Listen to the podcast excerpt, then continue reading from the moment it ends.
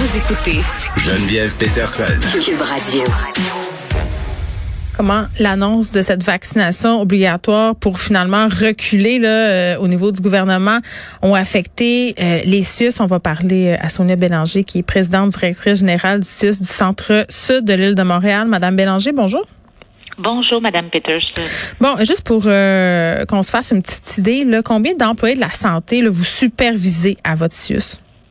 Ben, peut-être j'irai avec, euh, ben, pour mon CIUS, je supervise 22 000 euh, employés et 900 médecins. Mais si on revient à la région de Montréal, c'est 110 000 employés à Montréal qu'on retrouve dans le mm. secteur public. Puis, on a 96% de nos employés qui sont vaccinés. Donc, si on fait le calcul mm. rapidement, c'est 4 500 personnes qui ne sont pas vaccinées. Mais dans ces 4500 personnes, il y en a à peu près la moitié qui sont euh, à l'extérieur du travail, soit parce qu'ils sont en hmm. congé. Ils sont pas en contact avec des patients, c'est ça que vous me dites? Ils sont pas du tout en contact avec les patients. Donc, on est à peu près à 2000 personnes hmm. qui sont réellement, qui, qui, qui pourraient affecter euh, les services. Mais c'est quand même 2000 personnes. Puis, tu sais, Christian Dubé euh, le disait hier, puis c'est un avis qui est largement partagé dans la population, c'est que c'est difficile à concevoir des gens qui travaillent en santé se refusent à la vaccination euh, concernant la, la COVID-19. Tu vous me dites que c'est pas beaucoup 2000, mais moi je trouve ça beaucoup 2000. Oui. Mais écoutez, vous avez raison, puis je suis d'accord avec le ministre et je suis d'accord naturellement avec euh, d'autres euh, experts dans le domaine. Je suis, mm-hmm. vous savez, moi-même infirmière de profession. J'ai beaucoup de difficultés à comprendre que des personnes qui ont été formées euh, de façon euh, scientifique dans le réseau de la santé et des services sociaux. Qui ont pris plein euh, d'autres vaccins, là. On s'entend. exactement. Puis vous savez que pour faire des stages en milieu hospitalier, quand on est étudiant, ben pour rentrer en milieu hospitalier, on doit avoir une série de vaccins. Et sinon, les stagiaires ne viennent pas faire leur stagiaire, ça s'arrête là. Hmm. Alors, moi, je comprends difficilement, euh, dans un contexte de pandémie mondiale en plus, euh, qu'on ne soit pas vacciné. Mais ceci étant dit, je respecte euh, la décision des personnes, mais euh, nous, on veut pas mettre la qualité des soins et services, puis on veut certainement pas nuire à nos patients. Mais vous respectez ça, c'est la ça c'est la petite phrase politique qu'il faut dire là, dans votre fort intérieur. je peux pas croire que vous respectez cette, cette décision-là. Mais bon, je comprends, je comprends pourquoi vous le dites. Là, euh, quand le ministre est arrivé puis a dit euh, on va obliger la, vaccination, là c'était le bras-bas de combat dans le milieu de la santé, puis, puis on le comprenait. Là, je veux dire, à un moment donné, on pouvait pas inventer du personnel euh, avec une baguette magique. On anticipait qu'il allait avoir un rétro-pédalage quand même hier, mais, mais quand même, comment vous l'avez accueilli cette nouvelle-là qu'il n'y aurait pas finalement de vaccination obligatoire?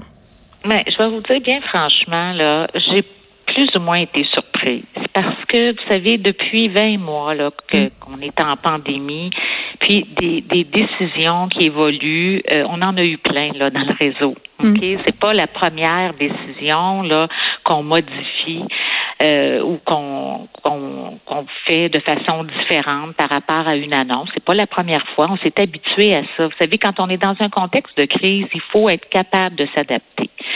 Puis, euh, c'est clair que nous, là, on se préparait pour euh, retirer euh, les personnes qui sont en contact avec les patients. Pour Montréal, là, à peu près 2000 personnes. Chaque établissement, là, on se préparait pour ça. C'est clair qu'on a fait travailler nos équipes là-dessus. Bon. Par contre, l'argument de, de, la santé publique, puis moi, c'est les experts aussi là que j'écoute, c'est ben écoutez, dans ce cas-ci, là, ça va faire beaucoup plus de tard que de bien. Alors, on va continuer d'exiger la vaccination, mais on va plutôt mettre l'emphase sur le dépistage obligatoire. Mm.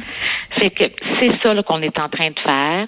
Euh, ça représente à peu près, là, disons, 300 personnes par établissement. À Montréal, il y a 10 gros établissements. En moyenne, juste pour qu'on se suive, c'est à peu près 300 personnes. Alors, ces 300 personnes qu'on retrouve dans plusieurs sites, dans plusieurs installations, de jour, de soir, de nuit, certains sont dans des secteurs névralgiques. Exemple, l'oncologie. Mais pour vous donner un exemple, moi, en oncologie, j'ai quand même une marge de manœuvre pour décider de l'application des mesures que le ministre a mentionnées. Ben, par exemple, en oncologie chez, chez moi, au CIUS Centre-Sud, mm. si j'ai des employés qui sont non vaccinés, ben, je vais les retirer. Ben, ben j'espère. Les gens qui sont là ont des systèmes immunitaires à terre. Exactement. Ce sont des personnes immunosupprimées. On va les retirer. Par contre, dans un autre service, exemple en clinique externe, pour d'autres types de, clientèle, je ne la déplacerai pas, je ne déplacerai pas la personne dans un premier temps, et ce mot-là, ces mots-là sont importants, dans un premier temps.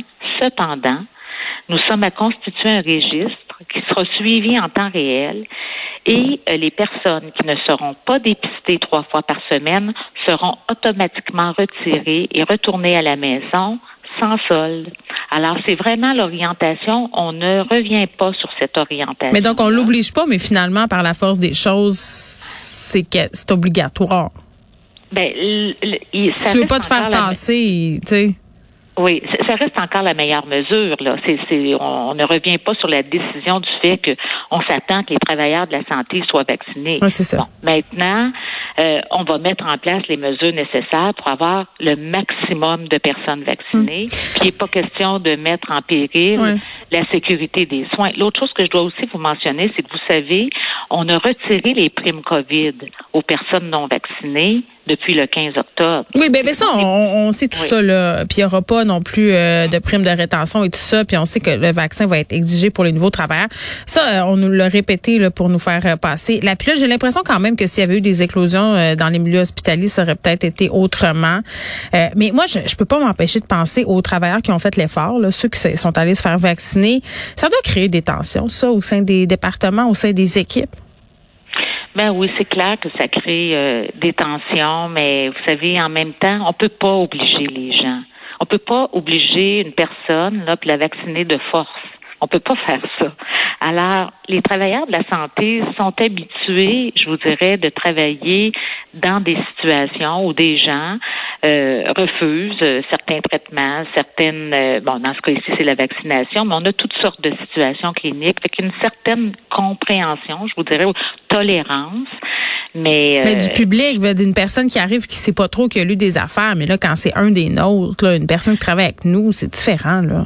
Oui, ben je vous l'ai dit, je pense que les travailleurs de la santé euh, qui sont formés au niveau scientifique trouvent euh, en grande majorité, euh, hmm. je dirais, un peu particulier que certains de leurs collègues refusent d'être vaccinés. Mais ceci étant dit, on ne peut pas les obliger, mais on peut faire en sorte de d'organiser l'environnement de sorte que ça encourage fortement.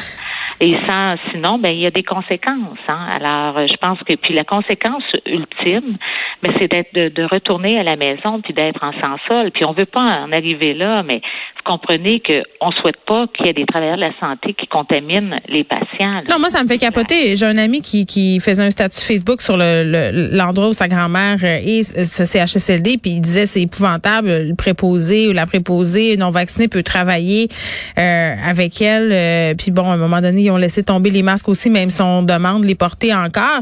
Euh, puis pendant ce temps-là, faut se masquer pour aller manger un dog. C'est vrai que vu de l'extérieur, là, c'est un peu fâchant. Là. Ça fait pas, ça fait pas beaucoup de sens. Puis là, on a Christian Dubé là qui exige euh, que les autres professionnels s'en mêlent. Euh, on a aussi harangué les syndicats. Est-ce que, est-ce que c'est efficace? Moi, j'ai l'impression que même si les autres professionnels s'en mêlaient, qu'est-ce que ça va changer? Ça, ça va pas faire de différence là. Mais euh, les autres professionnels ont quand même beaucoup euh, d'influence euh, parmi les professionnels. Prenons l'exemple de l'Ordre des infirmières et infirmiers du Québec. je, suis moi-même, même si je ne pratique plus depuis des années comme infirmière, je suis toujours membre en règle de l'Ordre des infirmières. Il faut pas oublier que les ordres professionnels, leur raison d'être, c'est pas de défendre les, les professionnels, leur raison d'être ultime, et c'était mm. dans la loi euh, des professions, c'est de défendre l'intérêt du public. Alors que le ministre Dubé demande aux ordres professionnels de se positionner, ben moi, je trouve ça tout à fait normal et je pense que les ordres professionnels qui l'ont pas fait encore, ben devraient le faire. Les tests, les fameux tests qui devront passer, les personnes non vaccinées, là, on parle de trois tests par semaine qui devront s'effectuer avant leur quart de travail. Est-ce que c'est à nous de payer ça? Est-ce qu'on devrait, comme gouvernement, assurer ces frais-là? Mais écoutez, je pense que la décision là-dessus, c'est comme je vous dis, là, c'est de garder, nous, comme euh, établissement, de garder le contrôle sur qui est vacciné, qui ne l'est pas, euh, qui euh, va aller se faire dépister. Et puis moi, je vais vous dire, on est en train de, on a un registre dans notre établissement, on va le suivre en temps réel. Et j'aime mieux avoir le contrôle de l'ensemble du processus, là, c'est-à-dire pas et, et m'organiser avec mes équipes pour assurer euh, moi-même euh, au sein de mon établissement le dépistage euh, de mes intervenants. Euh, j'aime mieux ça que ça soit morcelé, puis qu'on demande ben, aux employés De, payer, par exemple, en allant au privé. Je ben, ça n'arrivera pas, ils vont juste pas se faire tester. Moi, ben, exactement, et ça va être encore plus compliqué et ça va nous créer beaucoup plus de mm. problèmes. Puis je pense que ça va nous coûter aussi cher en mettant des mesures de contrôle. Ben, C'est beaucoup plus simple de le faire, de le faire comme ça. Ça va être plus efficace aussi, mm. puis beaucoup plus sécuritaire. Bon, il nous reste euh, à peine une petite minute, là, Madame Bélanger. Est-ce que euh, on serait en droit, par exemple, moi, si je vais me faire soigner, de demander si la personne euh, qui me donne des soins est vaccinée? Bien, je pense que les gens ont le droit de le demander. maintenant, nous, notre obligation, c'est d'assurer que l'environnement soit sécuritaire. Donc, mettons que je dis, ben moi, je veux pas me faire soigner par lui ou par elle parce qu'il n'est pas vacciné. C'est quoi qui se passe ensuite? Ben moi, j'essaierai, je vous dirais, ça nous est pas arrivé là encore, ça va peut-être euh, arriver, mais j'essaierai le plus possible d'organiser les soins et services en conséquence. Donc d'accepter. J'essaierai de faire. Ben d'accepter, puis bon, par exemple, dans une unité de soins, on retrouve plusieurs euh, infirmières, plusieurs préposés aux bénéficiaires. Alors, euh, j'essaierai dans la mesure du possible. Hmm de répondre aux souhaits de la personne. Mais je dis toujours dans la mesure du possible. Mais ce qui va être le plus important, c'est de s'assurer que les gens qui ne sont pas vaccinés aient au moins leurs trois tests minimum euh, par semaine. ça, c'est euh, l'obligation euh, qu'on a comme employeur d'assurer ce suivi-là. Très bien. Sonia Bélanger, qui est présidente directrice générale du CIUS du Centre-Sud de l'île de Montréal. On se parlait des conséquences là, sur